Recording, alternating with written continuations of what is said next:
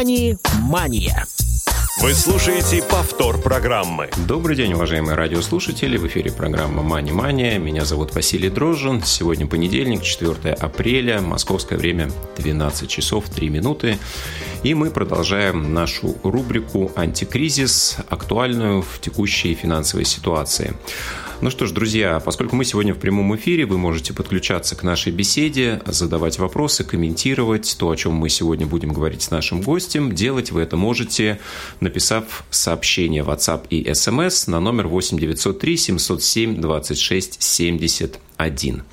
Ну, а сегодня у нас в гостях незрячий инвестор из города Черняховск, Калининградской области, Павел Лемешко. Павел, приветствую тебя.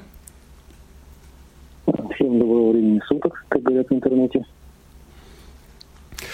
Да, ну что, а, Паш, расскажи, пожалуйста, как ты а, встречал а, эту для многих теперь в финансовых кругах знаменательную дату 24 февраля 2022 года, насколько для тебя те события, которые происходили на финансовом рынке, стали неожиданными, ну и вообще вот твое по возможности психологическое, наверное, состояние было бы интересно узнать, описать?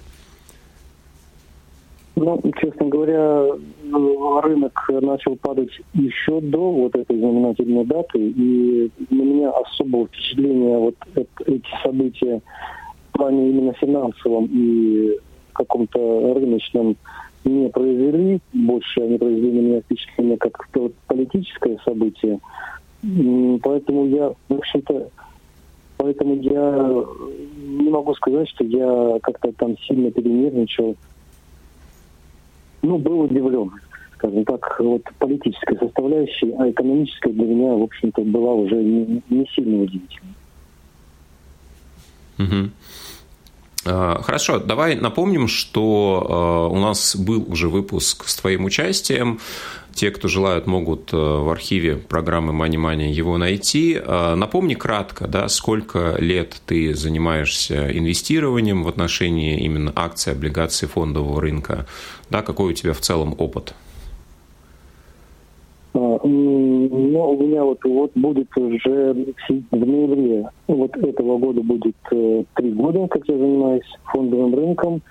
Первый год я потратил, дал себе на обучение – инструментария, понять, понимание для себя, как бы хотя бы ну, поверхностно, поверхностно, что это такое, и с чем, и как, это, и как этим пользоваться. Инструменты изучал, акции, облигации, фонды, э, инструменты срочного рынка.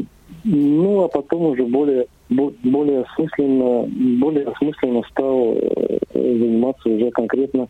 Пришел к мысли о том, что я инвестор. Я поначалу немножечко занимался спекуляциями, понял, что это не мое, и пришел к э, все-таки к инвестированию.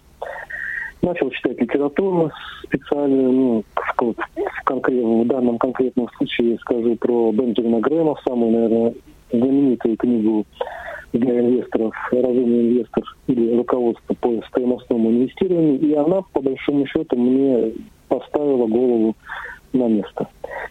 С тех пор я инвестирую, спекуляциями не занимаюсь. Ну, а, наверное, те, кто занимаются спекуляциями, особенно а, на заемные средства, да, кто использует маржинальную торговлю, наверное, очень сложно пережили вот эту дату, этот день, да, потому что рынок а, шатало во все стороны, и огромное количество а, трейдеров, да, как раз те, кто использовали плечи, имели крупные позиции, а, наверное, остались даже должны своим брокерам. Но мы а, все-таки да, пропагандируем такой более взвешенный подход, и все, о чем мы говорим с нашими гостями, друзья, еще раз, ни в коем случае не стоит воспринимать как какое-то руководство к действию, то, что озвучивается в наших эфирах, не является индивидуальной инвестиционной рекомендацией. Прошу это помнить. Всегда то, что вы делаете, любые финансовые решения, которые вы принимаете, это исключительно ваша ответственность. Хорошо. А, Паш, ты три года на рынке, да, а, около того. Ты застал вот это знаменитое падение 2020 года, коронавирусный эффект, да, когда было V-образное восстановление рынка, и многие пришедшие относительно относительно недавно на фондовые биржи считали, что кризис это не страшно. Главное быстренько закупиться и ждать, когда вот рынки отрастут. Сейчас ситуация, ну, наверное, все-таки другая. Да, многие активы до сих пор не торгуются. Не очень понятно, что будет с иностранными активами. Да, не вышли не резиденты из тех бумаг, которыми они владели сейчас да, на наших биржах. Скажи, а какая была у тебя по классам да, а, пропорция до а, вот этой ситуации и как она меняется сейчас? Ну, вот то, что произошло, насколько повлияло в целом на твою стратегию? Если повлияло, то как? Ну, вообще говоря, никак не повлияло, потому что, ну, я, давай я немножечко ну, расскажу, как я пережил тот кризис и как я переживаю вот этот, если это будет интересно нашим слушателям. А, вот я, я, я, например, я считаю, что пандемийный кризис вообще еще не закончился, он еще продолжается. И вот тот э, кризис 2020 года я пережил совершенно спокойно по той простой причине, что я, э, я сейчас понимаю головой, что я тогда просто ничего не осознавал. Это был первый кризис, как-то, ну, ну, ну, ушла нефть в минусовые значения там по, по фьючерсам, да, ну, упали, ну, я как бы, как бы я, я не понимал глубинных процессов, почему он происходит, зачем он происходит, из-за чего, и что, и как, и почему, да. Вот этот кризис, э, который сейчас происходит на рынке, этот кризис я, я встретил гораздо более осознанно и четко сейчас, ну, на мой, конечно, пока еще все равно дилетантский взгляд, э, на данном уровне моего развития финансовой, финансовой грамотности, по крайней мере, я сейчас лучше понимаю, что и зачем и почему происходит на финансовых рынках. Что касается пропорций, да нет, ничего, в общем-то, не изменилось. Как было у меня в, в акциях практически 100%, так и осталось.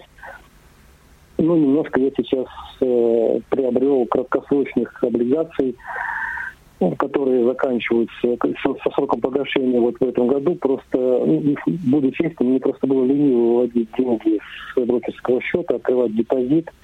Да и примерно и проценты по, по, по облигациям примерно такие же, как и по, по депозитам. Поэтому вот просто докупил немножко облигаций, так, чтобы кэш не болтался, пока акции не торговались. Я вот о чем говорю. Да? А сейчас вот, э, как только начали торговаться акции, потихонечку докупаю свои акции, то есть следую своей стратегии, совершенно от нее не найдет, не отклоняюсь.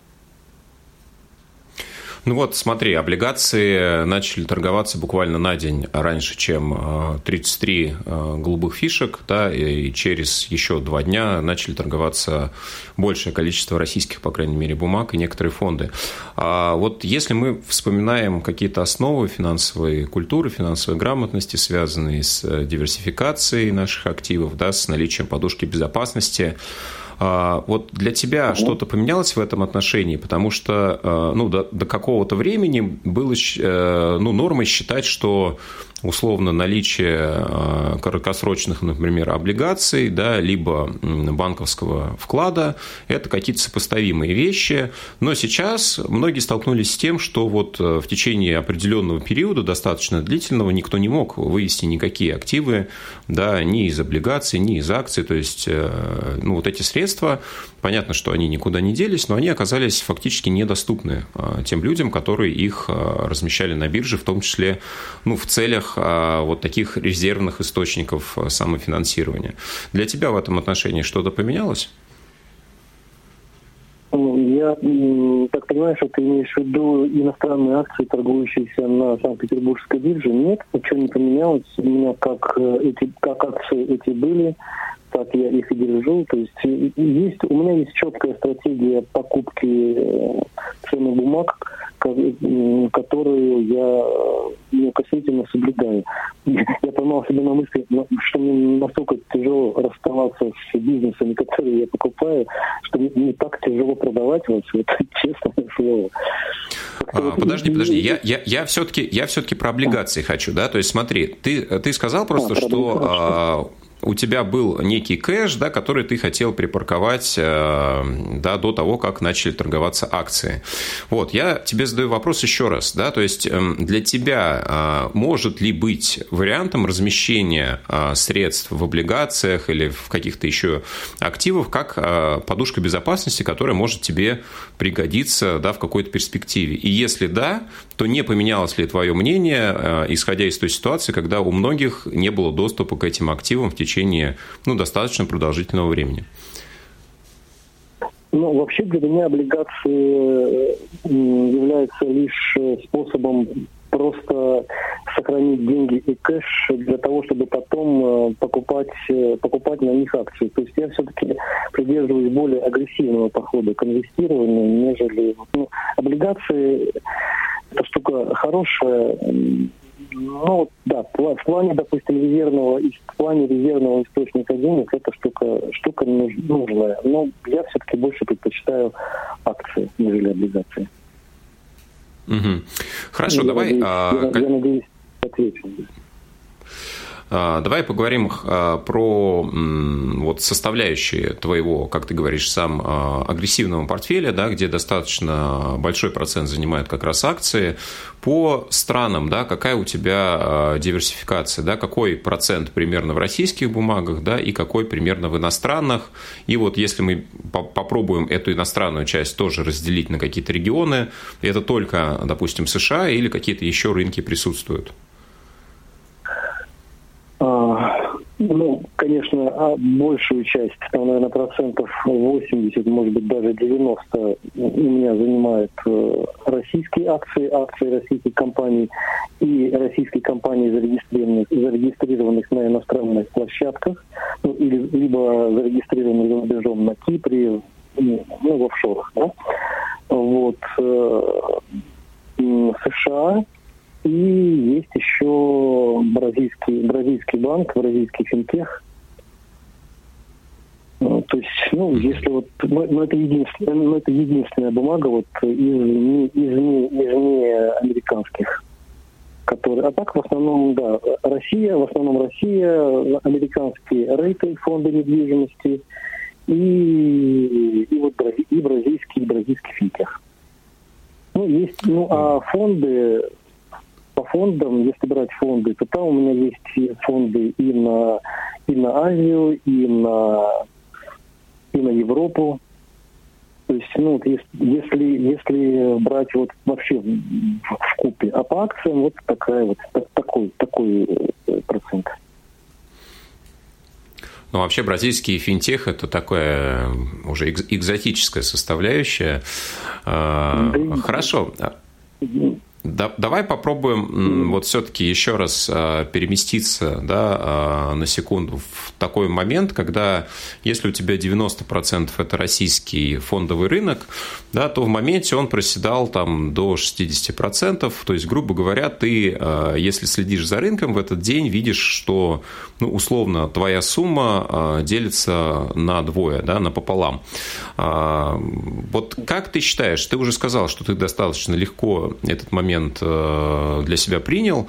Что можно посоветовать э, таким людям, которые только сейчас присматриваются к тому, чтобы, может быть, начать инвестировать, э, смотрят различные источники информации, слышат, что сейчас акции дешевые, что можно заходить. И вот если вдруг так сложится, что акции еще в какой-то ближайшей перспективе в два раза сложатся, вот что таким людям стоит посоветовать понимать прежде чем они э, сделают какие-то свои первые шаги? Ну, здесь э, очень простой и самый, наверное, самый, наверное, важный совет. Никогда не торопитесь э, покупать покупать ценные бумаги, глядя только на цену. То есть вообще цена не первичная. Ну, для меня, я очень надеюсь, что люди, которые все-таки будут приходить на фондовый рынок, будет заниматься инвестированием, а не спекуляциями. Для меня цена не первична ни в коем случае. Для меня цена всегда вторична. Поэтому первым делом, если у вас проседает портфель, ну, не паниковать, не, не переживать. Ну, ну, если вам так, если вам довольно сложно психологически пережить это все, ну, отвлекитесь немножко, займитесь домашними делами, сходите в кино, сходите на стадион, не знаю, там, пойдите, пойдите на рыбалку, ну, займитесь чем-нибудь, чем, что вас может отвлечь от, э, от постоянного ежедневного или там ежечасного просмотра, что там с вашим портфелем.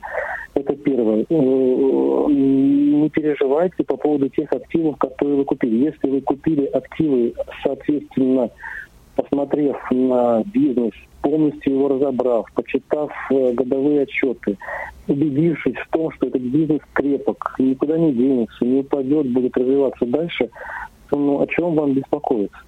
И точно такой же подход надо использовать, когда вы собираетесь приобрести те или иные активы. То же самое перед тем, как перед тем, как приобрести, надо разобраться сначала, что это за бизнес, как он работает, чуть-чуть хотя бы понимать структуру, как движется, как движется денежные средства внутри этого бизнеса, что он делает. И если вас этот бизнес устраивает полностью, и вот только после этого вы можете зайти на биржу и купить э, активы. И опять же, вот для вас уже в тот момент времени цена будет, не будет иметь первостепенного значения, Просто потому, что вы будете покупать надежный, крепкий, разумный, понятный вам э, бизнес. Вот, вот что я могу посоветовать людям, которые уже имеют опыт э, такого, такого, такой просадки или только собираются прийти на. Ну, а если мы рассматриваем новичков, то все-таки часто люди а, либо не готовы, либо не хотят э, заниматься активными инвестициями, то есть изучать а, фундаментальные показатели, а, годовые отчеты, смотреть, читать финансовые новости, потому что если они хотят присматриваться к компаниям, да, это не один, не два, не три эмитента, их достаточное количество, как минимум несколько десятков, если мы берем только первый эшелон и только российский рынок, да, на все это нужно время, а, даже для того, чтобы понимать, как в этом начать разбираться, тоже нужно время. Скажи, ты э, все-таки апологет такого активного инвестирования, да, ты считаешь, э, я так понимаю, что важно смотреть на какие-то фундаментальные показатели той или иной компании, если мы говорим про акции. А если все-таки вот считать, что большая часть людей не готовы... Да. И не только про акции, но и про облигации тоже. Всегда смотреть надо на бизнес той компании, которую вы в которую вы входите, если в случае акций или даете в долг в случае облигаций. Хорошо, а, давай тогда попробуем. Вот, а, во-первых, скажем, что мы сейчас все-таки рассматриваем активный подход к инвестированию, да, и это, наверное, не близко тем людям, которые не готовы а, в силу тех или иных причин уделять рынкам ну, большое количество времени. Вот, если мы будем с тобой отталкиваться от текущей финансовой ситуации, с твоей точки зрения, да, какие, если не будем говорить про какие-то конкретные эмитенты, да, еще раз, друзья, это ни в коем случае не не может являться инвестиционной рекомендацией. А, на какие а, сектора экономики российского рынка ты сейчас будешь обращать внимание а, и по каким причинам? Ну, в первую очередь я буду обращать внимание на, на IT-сектор, поскольку государство сейчас предлагает э, такие, так, такие условия развития IT-бизнеса, которые ну, на мой взгляд, пока, пока еще не превзойдены. Поэтому я уверен, что наши IT-компании, те, которые уже есть на, на фонд, ну, акции которых уже есть на фондовом рынке, и те, которые еще придут, будут размещаться, вот они сейчас на данный момент будут, будут очень хорошо развиваться в плане именно бизнеса. Это и, и наши э, компании, которые, которые, которые, UK Group, э, которые Mail.ru, да, у нас еще Яндекс. Softline, Яндекс, да, да, Яндекс, вот новая, недавно вышедшая компания по кибербезопасности Positive Technologies – ну, в общем, все, весь IT-сектор. Никуда не денутся, никуда не денутся наши черные металлурги, никуда не денутся нефть, нефтеперерабатывающие и нефтяные компании, никуда не денутся газовые компании. Ну, еще раз, вот если вы четко разобрали ваш бизнес по полочкам, если вы видите, что все, что ничего страшного, там никак, ничего с ним не происходит, то, то можно смело его приобретать. А для пассивных инвесторов, которые не хотят ни в чем разбираться, такие тоже есть, я этих людей хорошо понимаю, то можно использовать э, те же ETF, биржевые паевые фонды, э, которые которые просто нужно периодически пополнять, и, и, и в принципе тоже можно спокойно, в общем-то, но это довольно пассивный подход. То есть вы ни в чем не хотите разбираться, отдаете деньги управляющему этим биржевым паевым фондом, он, и он распоряжается ими сам. Ничего в этом, ничего в этом плохого не вижу, но, но как бы, ну, я предпочитаю немножко другой подход, все-таки разбираться. Ну, мне интересно все-таки копаться в бизнесах, которым занимаются, которым занимаются наши, наши и другие иностранные компании. А, хорошо, а, давай вот как э, человек, который а, активно все-таки выбирает те или иные бумаги, скажи, на принятие тобой решения, вот я назову три, наверное, составляющие, ты скажи, какие пропорции да, каждого из этих факторов в принятии решения о выборе бумаги. Да, первое – это те информационные источники, которым ты сам доверяешь, да, где разбираются те или иные компании, отчеты, да, их показатели и так далее. Это первый фактор.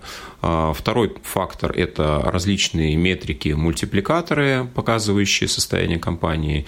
И третье – это вот а, информация, которую ты можешь подчеркнуть из а, отчетов компании, новостей именно компании, выступлений менеджмента и так далее. Вот на что ты больше ориентируешься да, в процентном отношении, что для тебя важнее в принятии решения?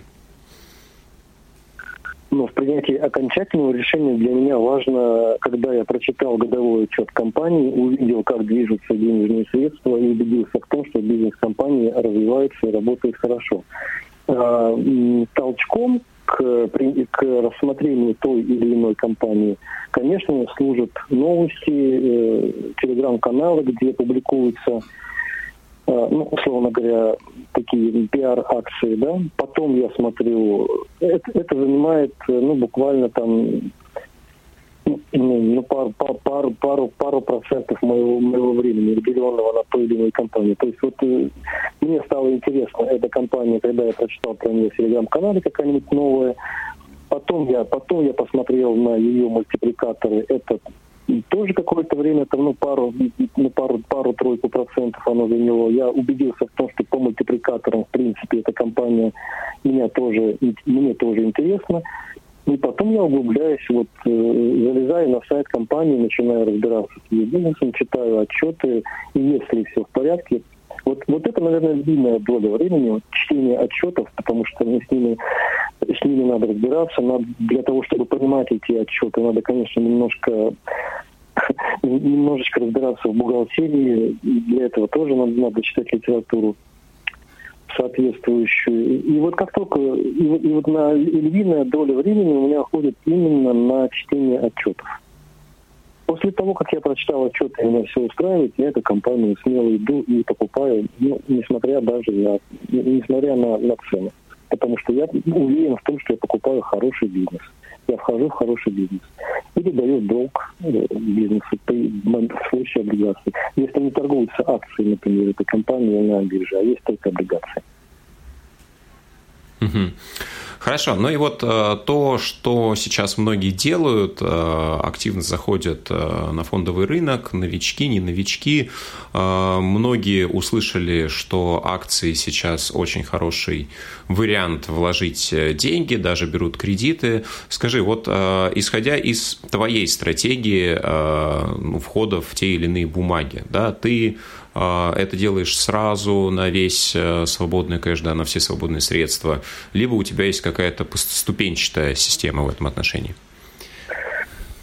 Ну, да, конечно, конечно, ступенчатая система, поскольку ну, у меня есть определен, определенное решение по, по позиции, которую я должен буду занять в плане того или иного эмитента. И я постепенно, потихонечку добираю э, ну, не, не котлету сразу захожу в эту компанию, скажем так, да.